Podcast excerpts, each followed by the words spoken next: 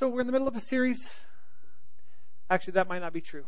We're on the end of a series. We're like at the 3-quarter mark of a series in the book of James. And we started it in October, and we will finish it in 2014. And we find ourselves in James chapter 3, verse 13.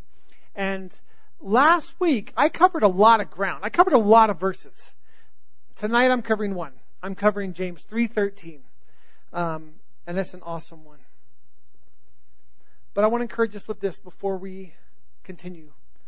We will miss the point of James's powerful message on wisdom in this section if we don't acknowledge and recognize the connection of the themes that we just got done covering in the previous sections.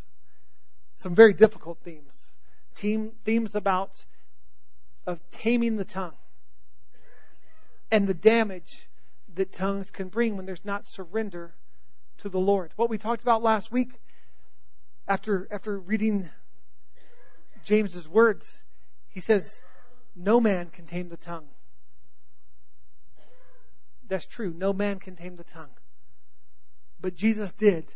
And so that's why we submit our lives to Him and give Him control of our lives. Because through Him, we walk in strength. We walk in power. We give Him control. That section ties into this section as we talk about wisdom. James has just given his readers a dramatic wake-up call. The certainty of judgment and the reality that judgment, because of the horrible evil that we can do with our tongues, is a very real threat. Once again, driving home the need for Jesus, driving home the need for us to live lives submitted to Him. It leads us to some vital and necessary questions that we must face. Questions such as, how can I hope to control my behavior, such as my speech, when it flows from at times corrupt character in my heart? How can my heart be changed from a selfish state to one that freely gives and that freely receives? After the last 2 weeks, I believe it's a fair question. Is there any hope at all? Is there even any hope? Or is it hopeless? It's in this next passage of Scripture that James just wonderfully takes us into the hope of Jesus Christ. Hope that's found through the completed work of Jesus. James is a hard book. It's a challenging book. It's a book that reminds us of the impossibility of living a righteous life on our own strength. And I know those are very strong words. The impossible to live a righteous life of our own strength. One thing that James's letter to the church makes very clear is our need for Jesus Christ. He writes about a grace and an empowering that only comes from God. Aspects of this grace and empowering will include gaining wisdom from God, asking for provision from God, living in friendship with God. What a wonderful thing to be called a friend of God. Drawing near to God, and Him drawing near to us, and being lifted up to God. Do you guys recognize a reoccurring theme here? God. It is all about God. It is all from God. It is all received from God. Church, we've got to have an utter dependence upon God. We're Americans. We don't like to be needy. We're Americans. We can do anything. We got ingenuity and stick-with-itness and grit and all those great things. Friends, it's not a sign of weakness to acknowledge our need for a loving Savior. Our need of a God who paid the price for you and I, who did away with a false system of rules that we could never adhere to, that we could never live up to. It was called the law. And not even the best of us could adhere to it and live up to its 700 and some odd laws and decrees. And Jesus did away with it. And he simplified it to this point: believe in me. Receive the work I just did for you. Declare me Lord of your life.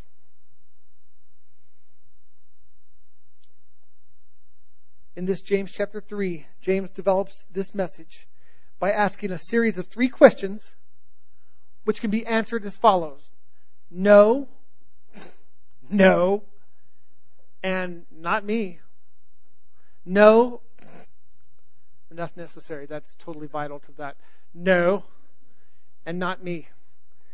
First question: does a fountain send out and gush forth from the same opening both fresh and bitter water? No. Can a fig tree produce olives or a vine produce figs? No. And who among you is wise and understanding? Not me. Let's look at that passage. It's James 3, it's 11 through 13. We're going to camp on 13. Does a fountain send out from the same opening both fresh and bitter water? Can a fig tree, my brethren, produce olives, or a vine produce figs? Nor can salt water produce fresh. Who among you is wise and understanding? Let him show by his good behavior his deeds in the gentleness of wisdom. It's this last verse that is so rich, we're not just going to dismiss it. We're going to dissect it and go through it. Who among you is wise and understanding? Let him show by his good behavior his deeds in the gentleness of wisdom.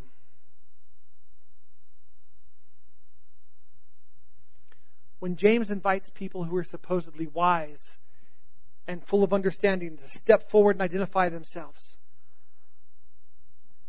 it's a challenge for all of us to be realistic and honest in an examination of our lives.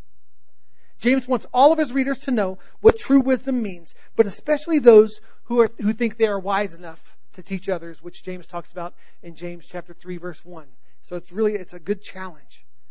What he gives is more of a description than a definition of wisdom. In fact, he's been describing it all throughout his letter so far. He's been describing wisdom with his talk of believing God, relying on God's goodness, walking the walk and not just talking the talk, doing what God's word says, and living the righteous life that God desires. Now he will take this description and he will give it a name. And that name is wisdom. And that description that I just went over, it's sufficient. That doesn't mean I'm going to stop. There's too much more good stuff, but believing God, relying on God's goodness, doing what the Word of God says, living the righteous life that God desires. Wisdom. In the next few verses that we'll cover 2 weeks from tonight, James will describe wisdom even further as a pure, humble submissiveness to God, which results in a life of goodness, purity, mercy, abundant fruit, and peace towards others. To explain this chapter 3, verse 13, I've kind of broken it down into three components, three aspects of wisdom: the nature of wisdom, the requirement of wisdom, and the character of wisdom. The nature of wisdom, the requirement of wisdom, and the character of wisdom. The nature of wisdom. Let's read that passage again. Verse 13. Who among you is wise and understanding? Let him show by his good behavior his deeds in the gentleness of wisdom. The impact of the question that he poses must be faced. Who among us are wise and understanding, which means intelligent, experienced, one having the knowledge or being an expert? For those who honestly desire to be wise, this question is not a challenge, but an invitation. An invitation that I think James freely was out there and is chomping at the bit to answer. James's answer will provide them with the tools and the way to attain their desire to be what? To be wise. James is saying, I'm about to tell you of the true nature of wisdom. Treasure this. Value this. Grab a hold of this. Believe this. So I'll ask us, do we really want to be wise? I think we do. I think that's an earnest part of who we are. We desire to be wise. I don't want to just be wise when I'm old. I want to be wise now. The true nature of wisdom desires to be wise and is willing to submit to God's ways in order to gain wisdom. The true nature of wisdom is willing submission to God. Willing submission to God. I'm a big guy. Not the biggest guy in this room. But I'm capable of putting a man in submission. I'm definitely capable of putting a boy to submission.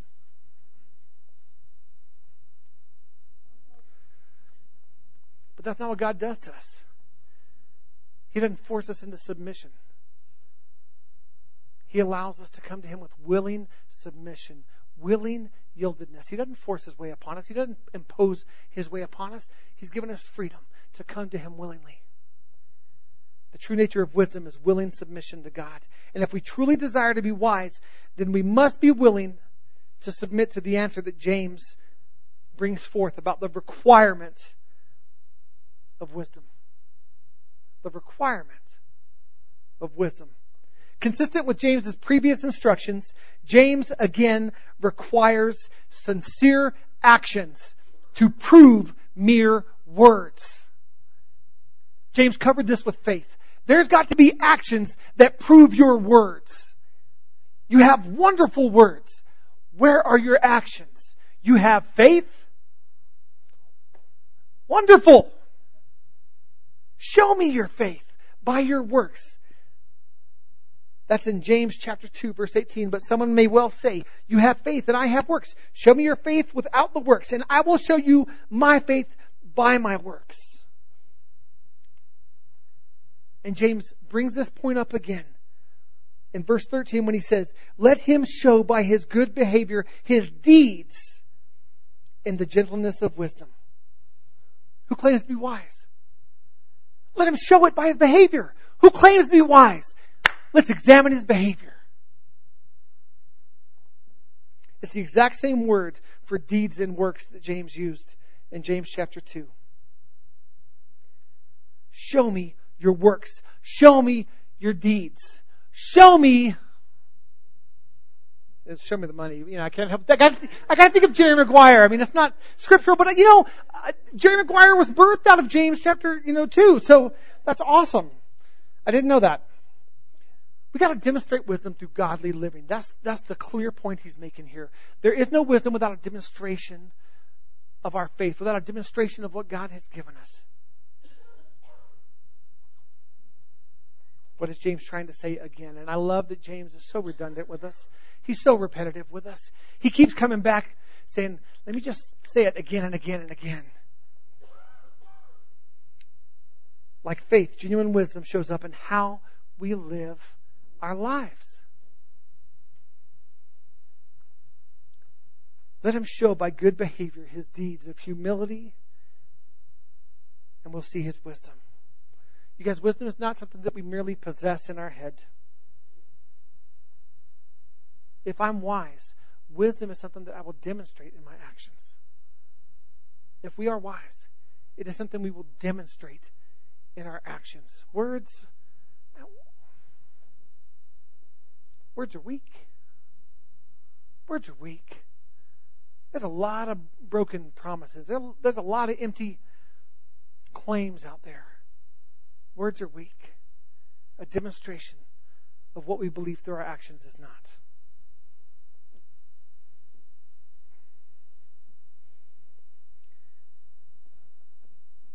Who among you is wise and understanding? Let him show by his good behavior his deeds in the gentleness of wisdom. We just got done talking about the requirement of wisdom being actions, not words. So what is the character of wisdom? It's intentional that I keep reading this one verse.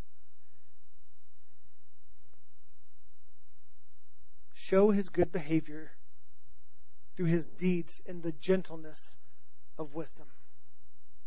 The word for gentleness is the Greek word preutas, and it means mildness of disposition, gentleness of spirit, meekness, and strength. And it's the same word that James uses in James 1:21 that's translated as humility. In James 1:21 he says, "Therefore, putting aside all filthiness and all that remains of wickedness, in humility receive the word implanted, which is able to save your souls." You guys, quite simply, the character of wisdom is humility. Wise deeds will be done in humility. I think this is key. I think it's key. Because I've seen a lot of arrogant wisdom in my days. And it's not godly. As someone who has the privilege of getting up here and preaching Jesus each week, there shouldn't be an arrogance in the things that I proclaim as wisdom. There should be humility. Why? Because I know who my source is, and I'm utterly dependent upon him. Because I know who I was. I know what I did. You guys have only known me, some of you for a few minutes, some of you for a few years. I know who I was for most of my life. Flawed, broken, in need of a healer, in need of a savior. And I know who I am now after the receiving of the work of Jesus Christ in my life. Wise deeds will be done in humility. Guys, it is not about me and it is not about you. Say it. It's not about me. Guys, that goes against everything our culture tells us. Everything our culture tells us. What our culture tells us is everything's about you. You deserve it all. Grab the golden ring. Everything's about you. It's not about us.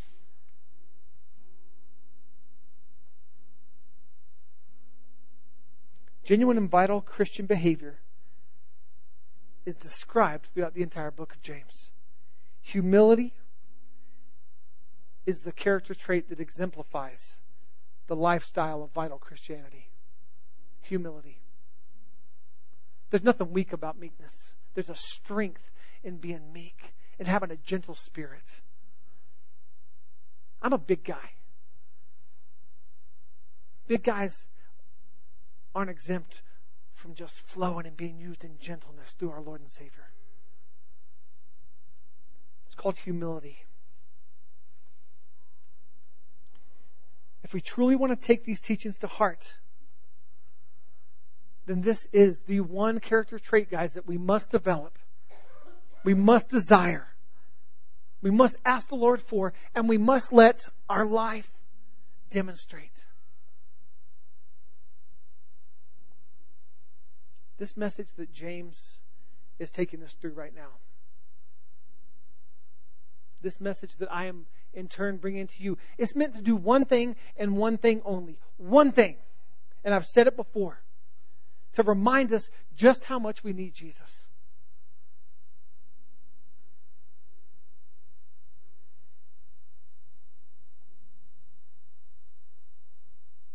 We desire humility. We desire wisdom. We want to demonstrate behavior that's consistent with wisdom. I know I do.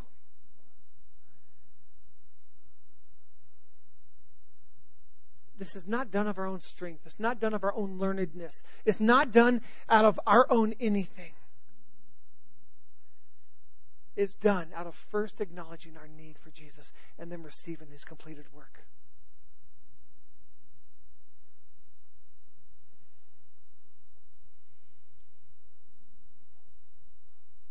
read 13 again and then through 18. Who among you is wise and understanding? Let him show by his good behavior his deeds in the gentleness of wisdom. But if you have bitter jealousy and selfish ambition in your heart, do not be arrogant and so lie against the truth. This wisdom is not that which comes down from above, but is earthly and natural and demonic. For where jealousy and selfish ambition exists, there is disorder and every evil thing. Guys, this is so true. Where there is a lack of godly order in our lives, there is chaos. And there is selfish ambition. And there is pride. And there is vanity. That's why I say it's not about us. And if we're not intentional of not making it about us, we will make it about us. Because we're emotional beings and we're flawed. Verse 17, but. I like we got a couple buts. I like that we've got dueling buts. But the wisdom from above is first pure, then peaceable, gentle, reasonable, full of mercy, and full of good fruits, unwavering, without hypocrisy. And the seed whose fruit is righteousness is sown in peace by those who make peace.